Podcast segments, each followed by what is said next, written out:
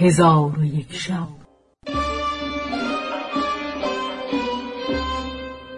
چون شب دویست و پنجاه و هشتم برآمد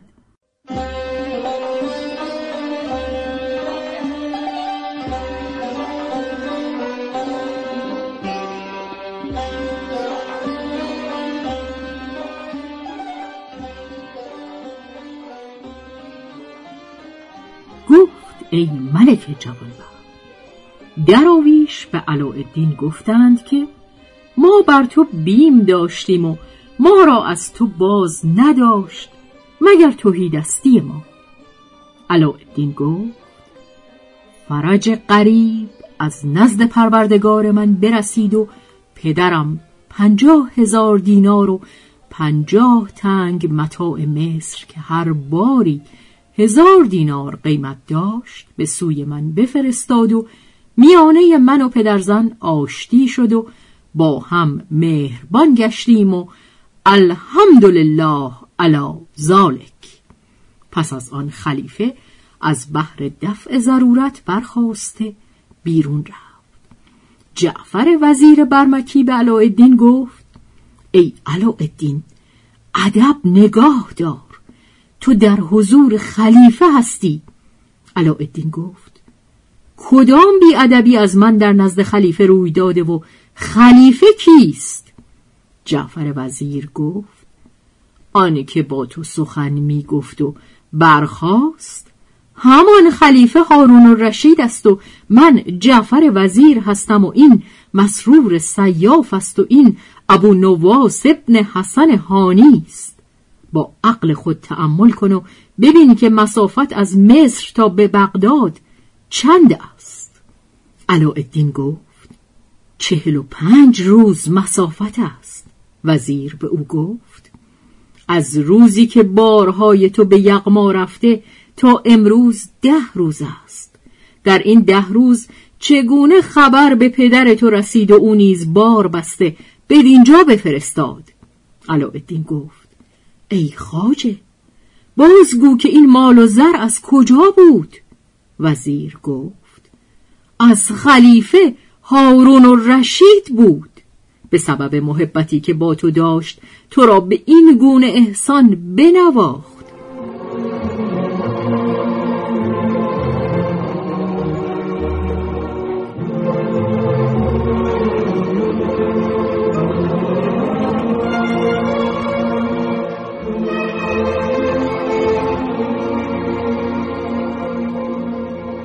ایشان در این سخن بودند که خلیفه درآمد و علاءالدین برخاست و در پیش خلیفه زمین بوسه داد و گفت خدا خلیفه را پاس کناد و او را دوام عمر و عزت دهاد.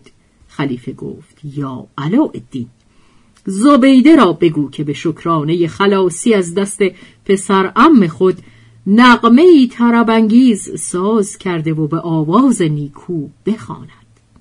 پس زبیده اود بگرفت و چنانش بنواخت که سنگ سخت به طرب آمد. پس آن شب را به شادکامی به روز آوردند. چون بامداد شد خلیفه به علاءالدین گفت فردا به حضرت ما حاضر آی علاءالدین گفت سمعا و طاعتا. پس از آن علاءالدین روز دوم ده طبق هدیه های قیمتی گرفته به حضرت خلیفه حاضر آمد و خلیفه به کرسی نشسته بود که علاءالدین از در در آمد و این دو بیت برخواب اسب طرب و عیش تو ای شاه به زین باد جان و تن خسمان تو پیوسته هزین باد. خورشید زمینی و خداوند زمانی از جور زمان دشمن تو زیر زمین باد.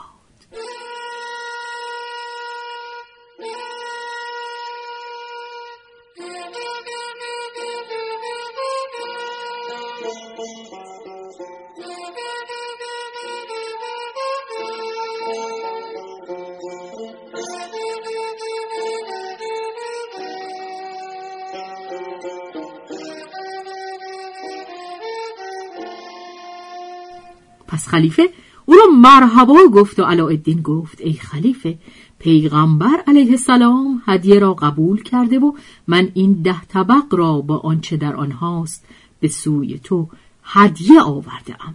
پس خلیفه هدیه را قبول کرد و او را خلعت ببخشود و شاه بندر بازرگانانش کرد و در دیوان جایش بداد و علاءالدین نشسته بود که ناگاه پدرزنش در آمد علاءالدین را دید در جای او نشسته و خلعت پوشیده. به خلیفه گفت یا ملک و زمان از بهر چه علاءالدین خلعت پوشیده در جای من نشسته؟ خلیفه گفت من او را شاه بندر بازرگانان کردم. نشنیده ای که در مثل گفته اند المناسب و تقلید لا تخلید. مقامات افسارند و ماندگار نیستند. اکنون تو معزول هستی. پدر زن علاءالدین گفت او نیز از ماست و ای خلیفه کار نکو و بجا کرده ای. بسی خورد سالان هستند که بزرگ قبیله اند. پس از آن خلیفه منشور نوشته به والی بداد و در دیوان ندا در دادند که علاءالدین شاه بندر بازرگانان است و او مسموع الکلمه و محفوظ الحرم است و اکرام و احترام او بر همه کس فرض است. چون روز دیگر شد علاءالدین دکان از برای غلام بگشود و او را بر بیع و شراب برنشاند و خود سوار گشته روی به دیوان خلیفه گذاشت. چون قصه به دینجا رسید. بامداد شد و شهرزاد لب از داستان فرو بست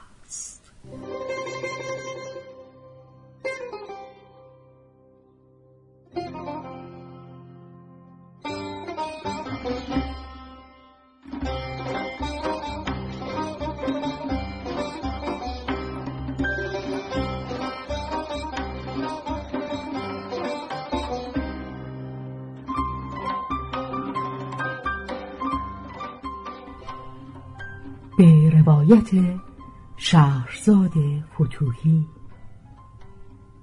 تنظیم از مجتبا میرسمیعی.